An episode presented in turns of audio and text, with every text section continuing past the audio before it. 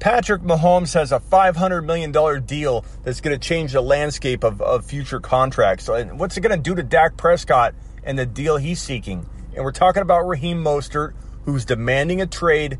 Does he have any leverage at all? And, and more news and notes. Grant and I have you covered. This is the Fantasy Football Show, News Edition. Let's go. You're listening to the Fantasy Football Show.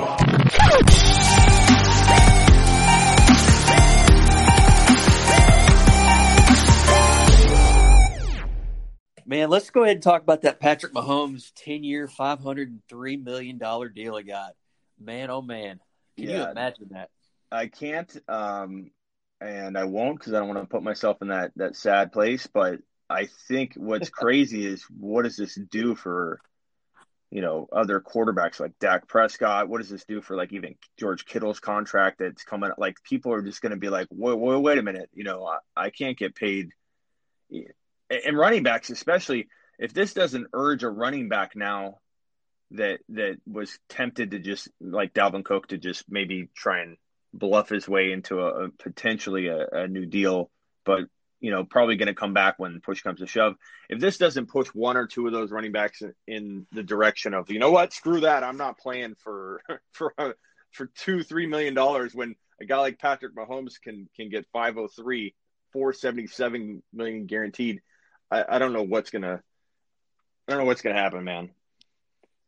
It's definitely reset the market. I was listening. I can't remember where I heard it the other day, but I think a great point that was actually brought up is that maybe just eliminating um, the quarterback pay against the salary cap, just so it could reset and it won't just completely hinder teams for these monster deals. Because it's kind of like when you get a Tom Brady, a Peyton Manning, Patrick Mahomes, you've got to give them the keys to the castle in order to and really have a, a chance to win because very rarely, in my opinion, do you have, you know, the Trent Dilfers, those kind of quarterbacks win Super Bowls. So if you don't have an elite guy, statistically, you really don't have a good chance of winning a Super Bowl. So you've got to be able to give them the keys to the castle in order to really put yourself in position to win. Yeah, but but that yeah, I don't see that happening myself. But I think that you know, what does this do for the Chiefs building for the next ten years?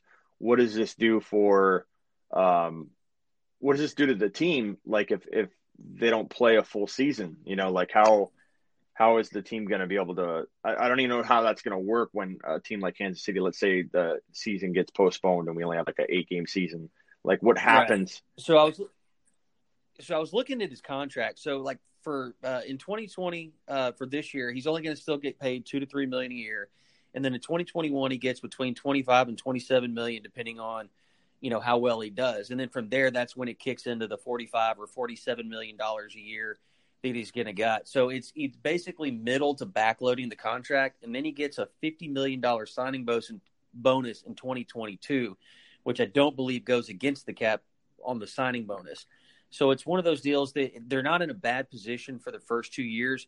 They're going to moving from year three to 10, obviously that's definitely going to hinder them because considering you're going to want to re sign Tyreek Hill, you know, in four or five years, if Clyde Edwards Helaire works out, you're going to have to pay him. Um, you know, of course, getting out of the Sammy Watkins contract, which will help because that'll release what 14 million or so against the cap. Um, you know, you're going to have to. You know, what are they going to do with Chris Jones in in his situation? But you can't keep franchise franchise tagging him over and over. So it, it's it's going to put them in a tight spot later down the road, but I don't think in the next two or three years it, it will affect them in the short term. But in the, overall, in the long run, it yeah, and, and, it looks like it's it's it's kind of hard to break down this contract, but I think it went it goes from 140 million guaranteed to like 40 477 million guaranteed with some guaranteed like mechanisms they call it into the contract, but but that's crazy. This deal's 503 and there's mechanisms in there to make it almost the full 503, 477 million. Um, that's crazy. You know, I, yeah. I just, I read a, I, go ahead. Yeah, I read I read a stat that he has to win the MVP every year and win the Super Bowl every year to get the 503. So let's face it, he's not going to get the 503, yeah. but he's still getting. But but even 140 million, like if that's fully guaranteed, no matter what, that's just. I mean, what is a guy like Dalvin Cook going to say? You know, he's holding out already, and and You got guys like Mixon who potentially want to hold out. These running backs get nothing compared to these quarterbacks, and I I I understand why you get paid a a lot more, but this isn't even like you can't even comprehend. It's yeah, it's it's ballpark. not even the same you know universe. It's a hundred. 503 million versus a running back that, that literally in their prime, they potentially are at that tipping point where they, they fall off, but in their prime struggle to even get somebody to look at them for multiple years, let alone one big year. It's just, that's, it's just insane. I don't know what it's going to do to the landscape of contracts moving forward, but it's certainly going to make it very difficult for teams to convince players to sign at the price they're probably willing to pay because KC just uh, this is this is out of control. But but we'll see we'll see what happens with Dak. Um, what do you project Dak's going to get when the time comes? I think it's probably going to be closer to seven years.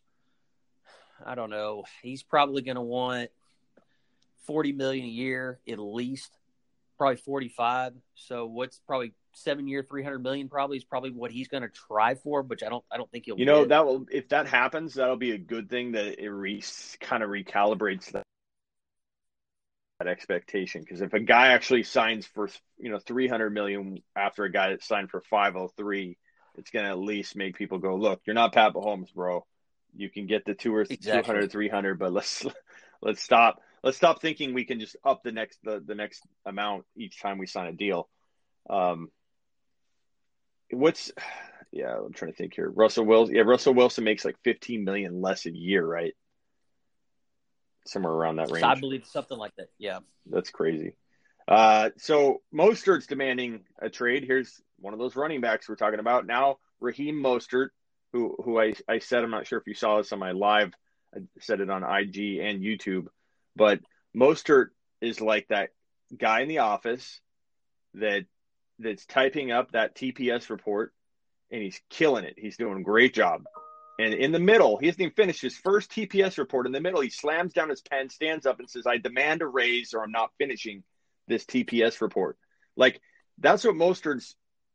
That's what his leverage looks like. Mostert doesn't have any leverage. I don't know what he's thinking if he's just using COVID and this this time off anyway to try and see if he can get a get a contract extension. But he doesn't have the track record yet at all to to command this. He's playing. He didn't have a thousand yards. The 49ers. I forget how many yards Mostert had. It was like what 800 something like that. Let me let me look. It Uh, up he real quick. rushed for 772 Yeah. yards and 10 touchdowns Yeah. last year. like I get it. The argument is, hey, he didn't get fully unleashed until later on. I, I get that point. But the 49ers are notorious for rotating running backs. They didn't have a thousand yard rusher last year, yet they were second in the league in rushing, I believe. That that to me spells that they're not worried about paying one running back. And so Mostert has like zero leverage in this, and it's just crazy his stance. I think it's his agent stance more than his, but his stance, his hardline stance, when he literally has not even played a season. You know, Dr- Drake is, I guess, an example of somebody you could say, well, what about Drake? Drake in Arizona um, got a, a, I think it was eight million one year tender. Um, but that one year tender is, is, you know, they wanted to keep him. They wanted to make sure no one else took him away, and they slapped that on him. They're not giving him any kind of long term extension coming off of half of a year last year, and, and he knows he knows that he didn't hold out.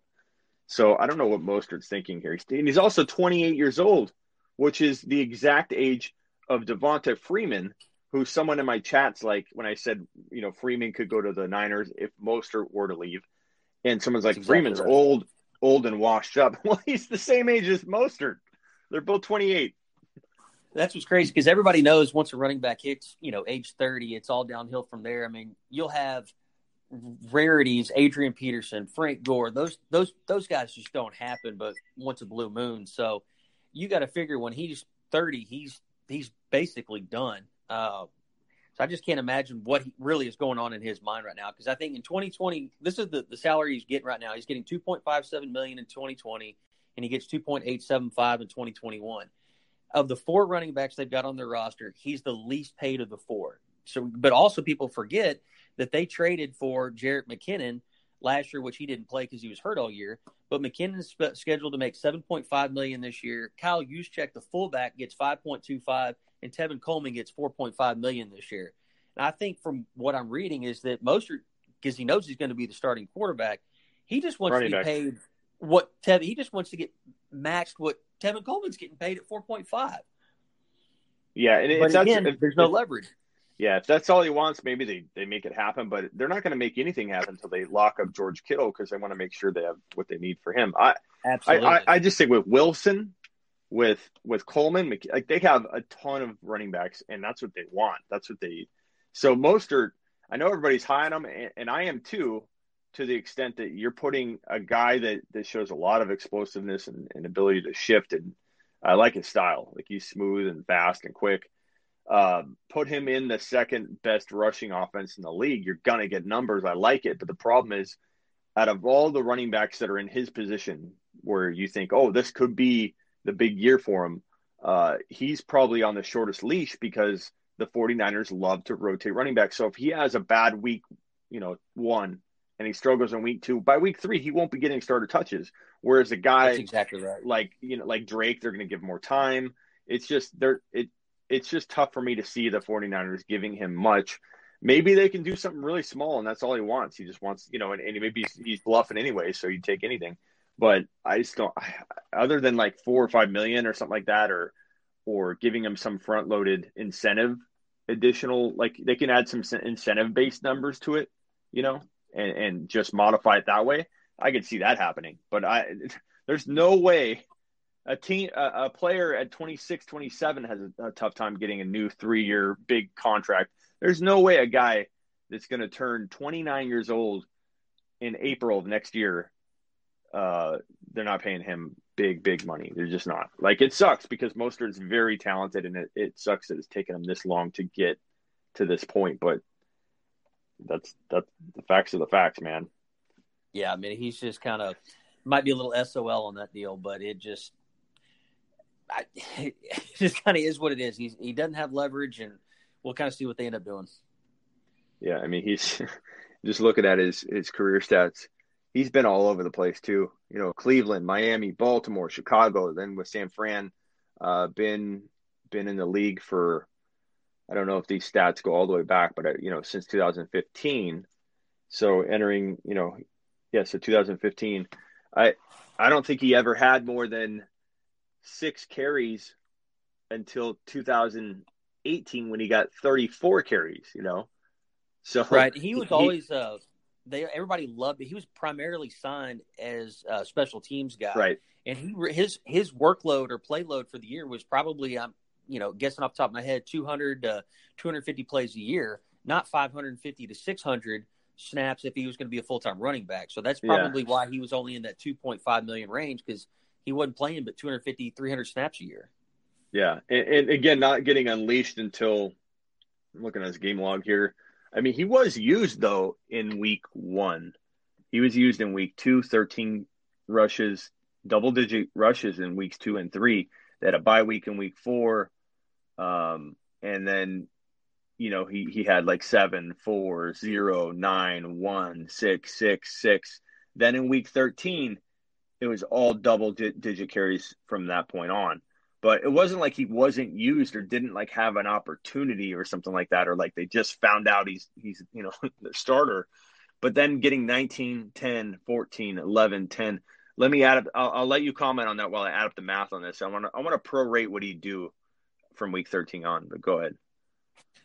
Right. He he just he played a little bit for the most part, but when he got his opportunity, absolutely shine. But you know, I think it's they love to rotate running back so much that you know I don't I don't specifically know where to go with it. He just he shines when he's on the field, but he's he,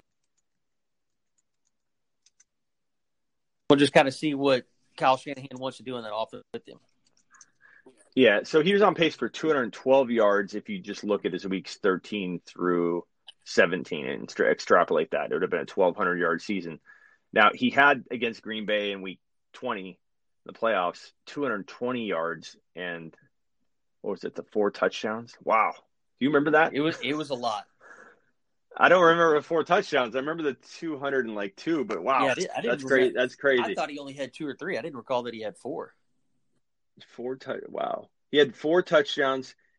He had. I, I mean, I'm I'm being I'm quite impressed looking at his game log right now. I've got to admit, uh, from week 12 on, he scored a touchdown in every single game except for in week 19 in the playoffs where he had he had no touchdowns and just and that's kind of what yards. scares me. I'm trying to do this off memory, but on those last few weeks of the season, he had like 56, 57, 40, 60 something yards. You know, he didn't have a lot of high volume numbers. He was completely TD dependent. I want to say he had Yeah, like six or eight touchdowns in his last eight or four games.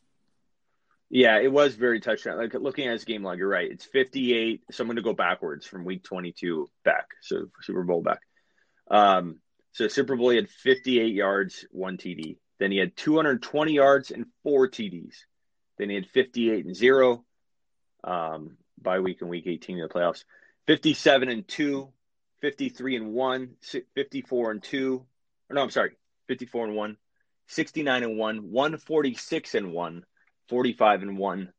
So literally 40, 69, 54, 53, 57, 58, 58, and then the two 100 Right. yard games. So you're right. You're right. He's, you know, earlier in the year, he had 83 yards in week two and 79 in week three. Those are better rushing games than those, than all the other games that he had the rest of the season, except for the two 100 yard games. We had 146 and one against Baltimore, which is a great game.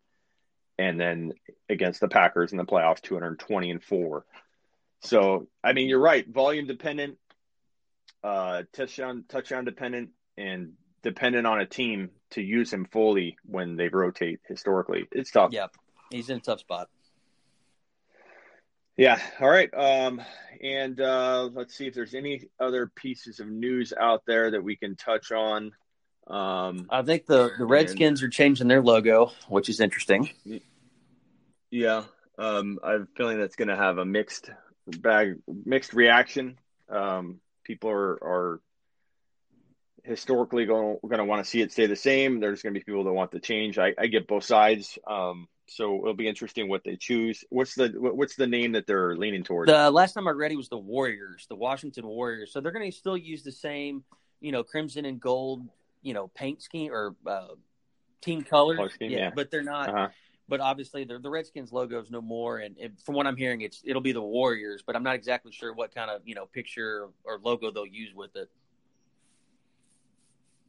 Yeah, it'll be interesting. I, I'm excited to see what they come up with, but I know it's gonna. People are are gonna either love or love it or hate it. That's it. exactly That's right. Yeah, be- they're half the people are going to like you exactly right. Half the people are going to love it. Half the people are going to hate it. yeah. It seems to be every topic going on right now in the NFL. Um, there's so much divide everywhere, and and there's there's so much controversy around like coronavirus. Even like people think that that's overblown or it's you know the biggest risk ever. I, I don't know very many people in the middle on anything anymore. That's correct. Everybody's got strong opinions.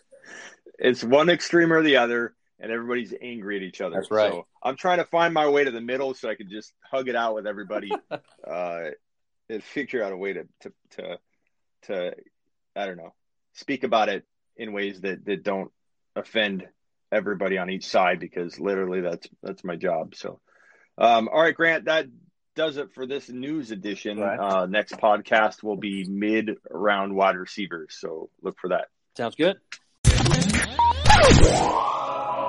You're listening to the Fantasy Football Show.